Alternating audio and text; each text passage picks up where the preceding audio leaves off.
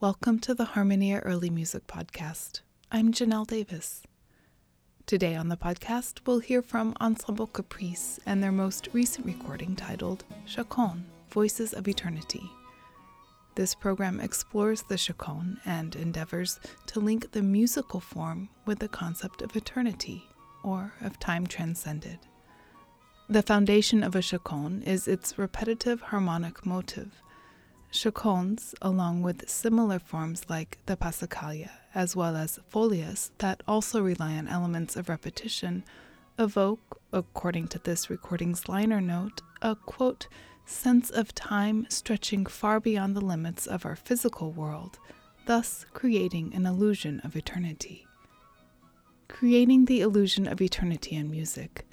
It's a heady concept and one which Ensemble Caprice explores through the music of Monteverdi, Landi, Vivaldi, Falconieri, and Bach. But before launching into the familiar sound of a Baroque chaconne, the recording opens with a short vocal piece called Chaconne 1, newly composed by Ensemble Caprice's director, Matthias Maute.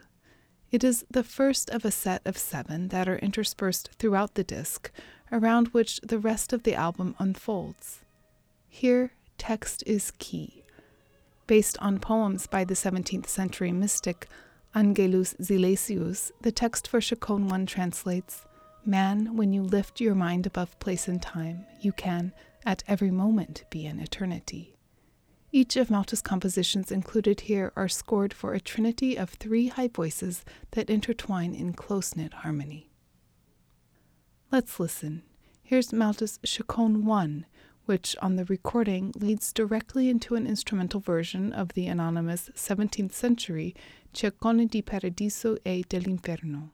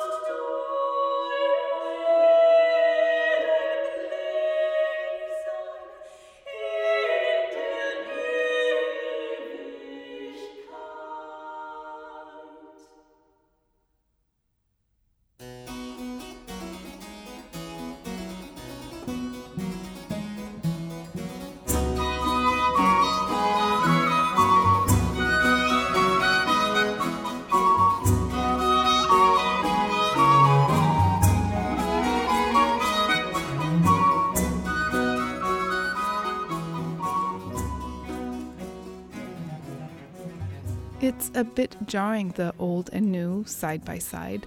Striking is perhaps a better word. It certainly grabs at the ear for attention. After several iterations of Maute's compositions throughout the course of the disc, though, we come to expect the interruption from our Baroque groove and even perhaps welcome it. Chaconnes, after all, as already reported, are by their nature highly repetitive forms. Citing the chaconne as having origins in folk music, the middle portion of the CD is taken up by several tracks of anonymous 16th century Czech tunes that Maute has arranged for the ensemble.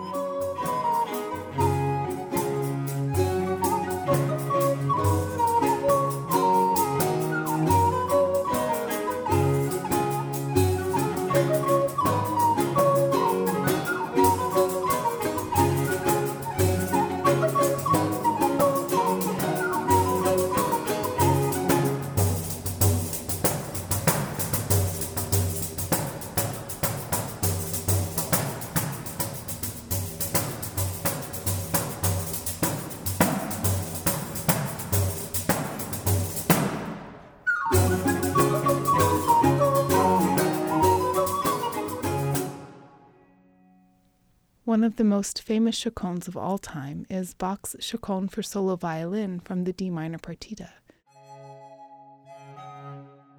This is the closing track of Ensemble Caprice's CD, and they have, for their performance, arranged it for two recorders and cello. In his liner note, Maute cites the assertion that in the Bach family home, Bach's solo violin works were regularly played on different instruments. The arrangement is certainly not without precedent. Bach's Chaconne is regularly played by guitarists and has been arranged for orchestras. Brahms arranged it for piano left hand, and even Mendelssohn and Schumann wrote piano parts to accompany the solo violin. Let's hear a bit of Ensemble Caprice's arrangement.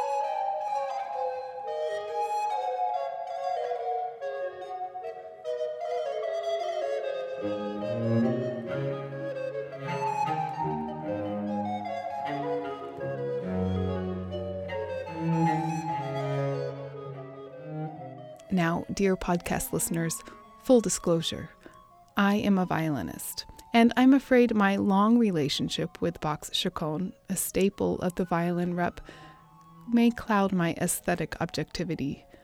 But certainly, I find it very interesting to hear the Chaconne played this way for recorders and bass, and I enjoy getting to hear the clarity between Bach's polyphonic lines in this version, achieved by three people playing music composed for one.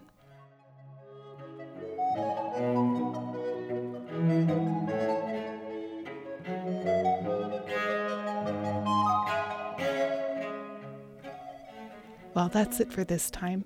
If you would like to know more about Ensemble Caprice and this, their 18th recording, which appears on the Analekta label, just visit our website, harmoniaearlymusic.org. While you're there, have a look at our archive of blogs, podcasts, and shows, and visit our online shop, where a portion of your purchase will benefit Harmonia. This has been the Harmonia Early Music Podcast. I'm Janelle Davis. Thanks for listening.